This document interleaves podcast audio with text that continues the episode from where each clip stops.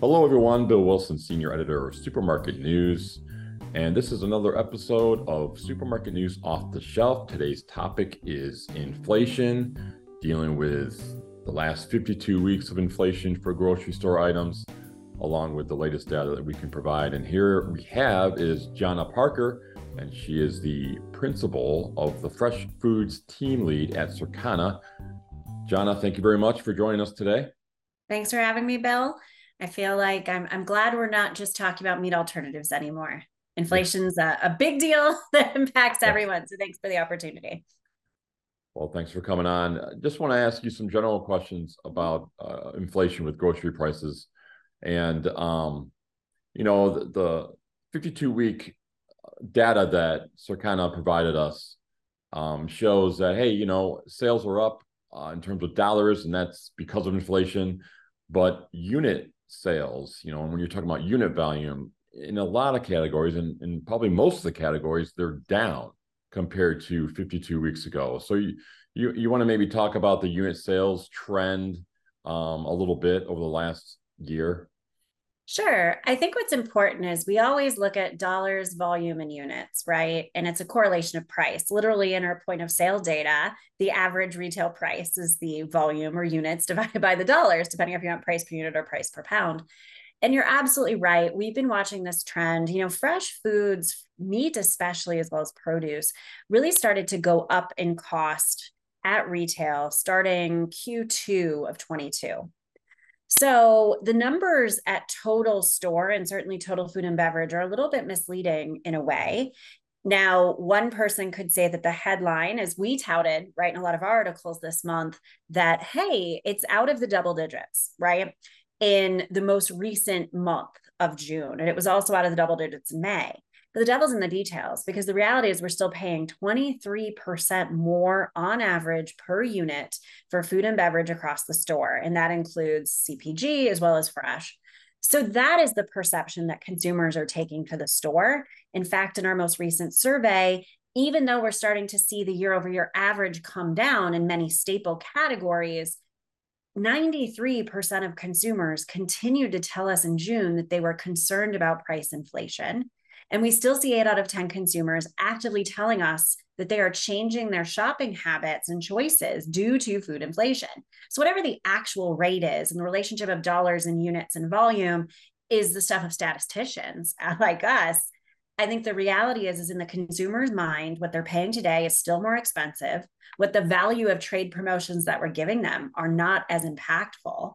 And we're seeing that manifest in the data. Almost every single department saw a decline in units this past year. In fact, I like to say when I talk about units and volume, especially at a category level, flat is the new up. And there are some standouts if you want me to get into it. There's definitely some places where unit or pound volume is surprisingly stable or up, let's say. One is, and I keep telling the story, actually a deep dive on it for our clients this month in our in our food and beverage publication, because the bakery department, which in our world would exclude the cookie cracker aisle, but does include the DSD uh, center aisle as well as the perimeter bakery, is triple the dollar growth of regular food and beverage average. It's also surprisingly buoyant in units. When you dig deep into there, the bakery department's a good parable for what the current state of the consumer mindset is. In one case, you have some very strong valued staples, center store sliced bread is up. Now, units are soft, but dollars are up in part because there are many low priced value segments of sliced bread and yet, there's also some premium brands, some premium flavors, and some premium attributes like health and wellness attributes. People, despite this climate of concern, they're eating more sliced bread as a way to save money, but they're not racing to the lowest cost of the category. Similarly, we continue to see with our July 4th results that consumers were telling us they were gathering at home with more friends and family. In fact, they're getting ready. We asked them, What are you planning for Labor Day? And about eight out of 10 consumers are planning to get, they are also on Labor Day. We've also seen some early reads on Thanksgiving, similar rates. We're back to celebrating at home with our friends and families to have cookouts and, and celebratory meals. And we see it places like perimeter cakes, perimeter donuts, perimeter cookies, which are both everyday needs as well as special occasion needs if we were really just inflationary animals who race to the bottom of everything, we'd go bake our own cake or, you know, not eat a donut in the morning. So I think that the dollars unit volume relationship is absolutely price driven, but that's not to say that every category is behaving the same way.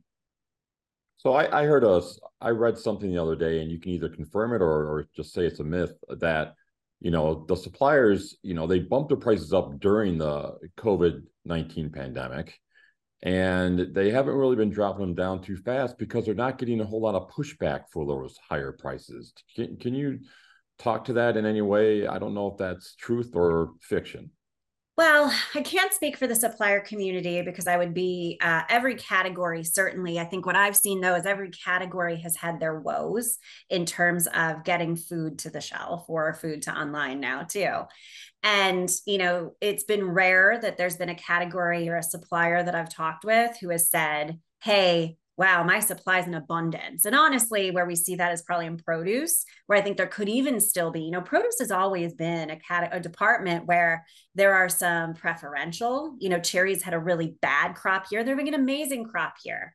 And guess what? We're seeing double digit growth in cherries year over year. But on the flip side, we're also seeing that every retailer, small and large, discount and premium, put cherries in their ad at a really hot price in the front of their store. So all of a sudden, cherries being in abundant supply and offering these great value prices are now just table stakes. So I think one of the things that is more important is to take a look at a metric we call trade efficiency. So that is where if you've dropped the price of your item for a promotion, Eh, we usually do it based on a, shorter 12 week window, right? But if you've dropped, if you run an ad, run a deal, run a price promotion of any court in, in ad, out of ad, on store, in store, online. But if you drop the price, do you get a lift increase? Do you get a bump above what you would have expected to sell for that category? And while I can't speak to the supply, I can speak to the fact that we benchmarked across all total food and beverage, as well as each individual department within food and beverage. And yes, at total food and beverage average, we are seeing about a 1% less trade efficiency or lift from promotions this year. We're also seeing in places like the meat department, arguably one of the most interesting, it's passion point of mine that the meat department has always priced based on commodity. We've always kind of lapped our trade promotion deals because, hey, we promoted ground chuck this year, let's promote it next year, right? And what we found in the meat department, which had extremely high prices in 22 due to cost uh, supply chain concerns, they've definitely, we saw by the fall of 22 and certainly the first quarter of this year, meat at retail started to come down in price. However, it's now actually promoting at a less price per pound than we even were a year ago across the meat department. And we're still getting less trade efficiency.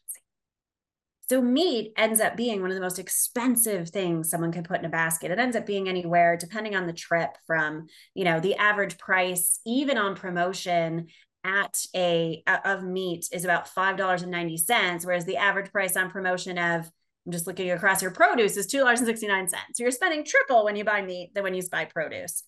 So even when you discount it, people aren't necessarily looking at the percentage. They're looking at the value. It's one other stat that's truly important to look at that I'm monitoring every month. And we are here at Circana. Dollars, price, volume. Great. What about trips? Trips to any store for food and beverage is up 2% year over year. Now I'm going to say that, and I bet you, because I've met with retailers and suppliers, they're like, What do you mean people are making more trips? We're splitting our tickets. We're making more quick trips. In fact, the average number of units in each of those trips, so we're making more trips about 5% less units. So that's across all food and beverage. So, how people are choosing what to buy is less about the price that day. And both our survey and our data support this. They're very much thinking about necessity, what they need. And then when they know they need that food department or category, they're making a choice within that. So it's kind of a different driver. Price drives someone when they're either used to drive people from the store to the store, but we're finding, right, there's only a few percentage of people who still read the circular ad. A lot of people have their group of retailers and then research what the price are. But then when they get to the store, they're seeking out those destination things on their list. And only then does price come into play when they're going, hey, is the attributes, flavors, variety of that from brand A better than brand B and worth that cost? So we have to really stop thinking about price as the lever that drives the demand growth because it's truly price plus assortment plus perception plus product. And I think when I look at these numbers, especially trade efficiency being down, I just thought it was some of my fresh food departments where we've always kind of had this roller coaster of commodity price. It is absolutely happening that we're starting to discount again, but we're not seeing the lifts. And at the end of the day, the average to consumers, that everyday base price being high, really gets moderated, especially in CPG with the trades. We've got to figure out a smarter and better way to trade, do trade promotion, so we get the demand back. Well, looking at the food price index, last two straight months now, pretty much it's flat for yes. the last couple of months, um, which obviously is good news for for shoppers. But at, at what point are we going to see it maybe go down a little bit? I mean, is it going to be? Could could you see flat numbers for you know another couple of months? There's a phrase my colleague and good friend who runs our analytics, Lance Goodrich, said to me recently. It's called a price cliff. At the end of the day, the market dictates our price. And I can speak for this on a lot of meat categories. We rose prices, and retailers saw foot traffic leave and department share leak. And so, really, the actual price year over year isn't as important as knowing your price cliff and then not going over that. And I think that's going to be kind of the buzz I hope we we talk a lot about. Um, we have all the stats to do it. It's actually a quick exercise for us at Circana to calculate category price cliffs and then corresponding what how much volume do you drop when you reach above those price cliffs. But those guardrails in price, which do change by retailer, by product, and by category, and even time of year, right? Um, that is truly the guiding light we have so much data both from Circana and so many other sources. And I think that's one of the things that's been interesting. At some point in the last five to 10 years, the e-commerce non-cpg categories like let's say electronics or um, you know it was just prime day right? And so they were pushing a lot of electronics and home goods and, and things that weren't nearly as sophisticated in their pricing as supermarket cpg in the past but now they're utilizing real-time data to understand at what point do i price to where i'll lose volume and i won't gain back enough profit to make it worth it that exercise is tale as old as time in econ.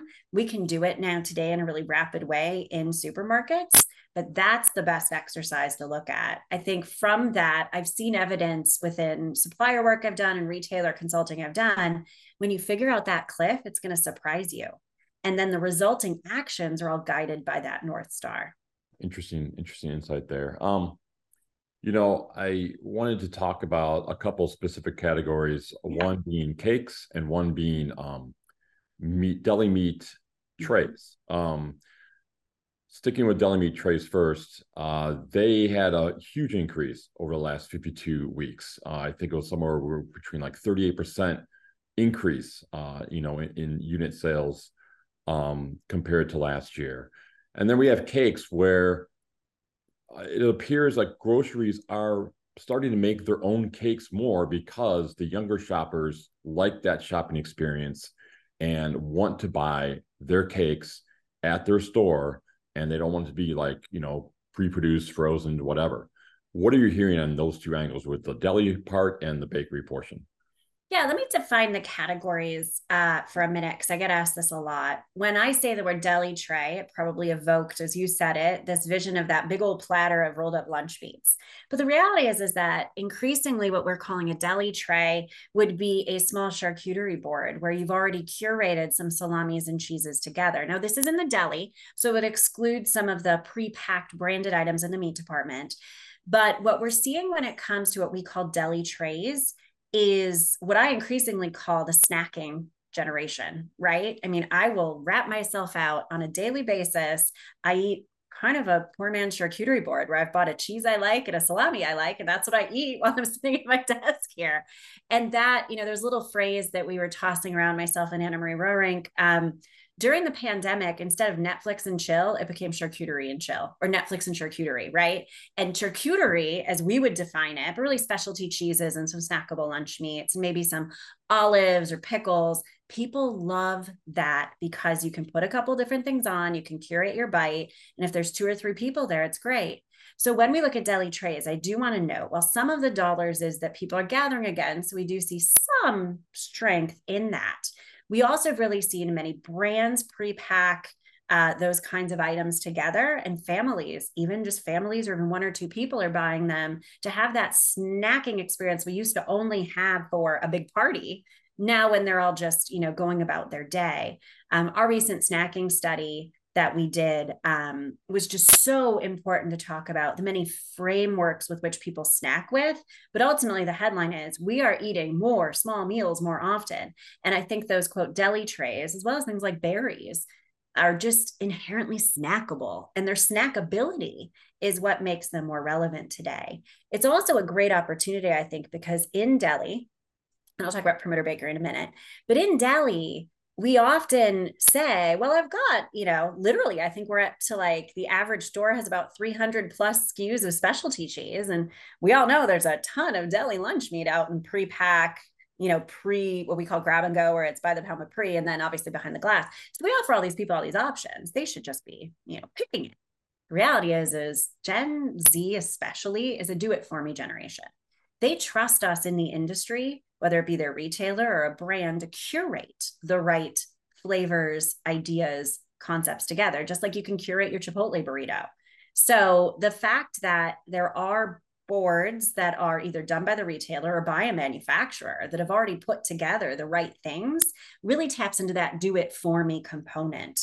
Now, I will say the other converse trend, and this will bring up perimeter cakes, is we do have to remember then though in those moments where someone's making those choices and it's beyond the everyday we do see younger generations look to mass supercenter and club for those occasions more than maybe a gen x or baby boomer would have because walmart and costco and sam's club and target have always had food for as long as these people have been shopping we also have to remember that when it comes to things like charcuterie, as well as fresh anything, butchers and bakeries, we've really seen what we call specialty and independent markets come back. They've gained about a 1% share of the total fresh foods landscape in the last year. And while there's still only about 6% of the total dollar spent on total fresh foods, they are sizable in bakery and deli, upwards of 10 to 15%.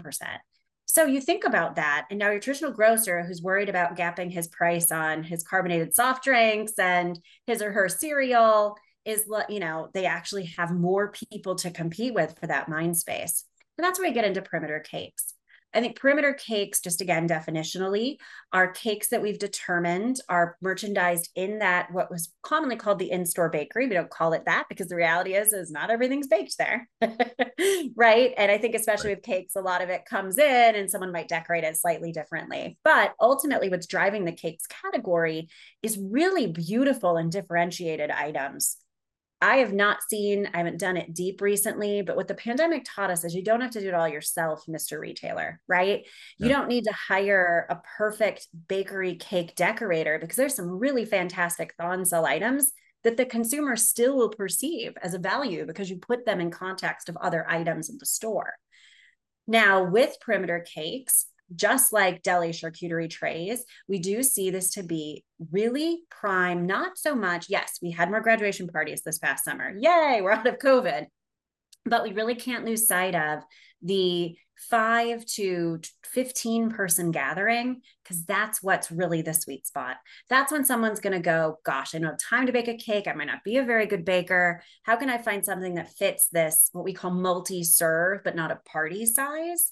Cakes have done a nice job of that. We've seen some incredible cake displays at almost every major grocer now. And I think the only thing holding that category back from more growth is just thinking about the individual, the everyday, and then the party, and increasingly making that middle sized easier to access. I would say the only thing that holds back, we get, we've done some work and you know, I think a lot of the really great cakes that are priced well for, let's say, we're having people over for a game night are behind a case. And what if that baker went home at 4 p.m. and now someone's there at 6 p.m., right? And they can't get that cake in the case. I think if we crack that nut, bakery cakes would be over even stronger. But again, it's less of a that's a unit decline that I think is expected. This isn't an everyday item. This is where you want to draw someone into the bakery and have them gap you mentally to a fresh bakery or making it themselves. And if you win, your convenience and your adjacency to other categories in the store will win. And that's what bakery cakes, perimeter cakes are telling us.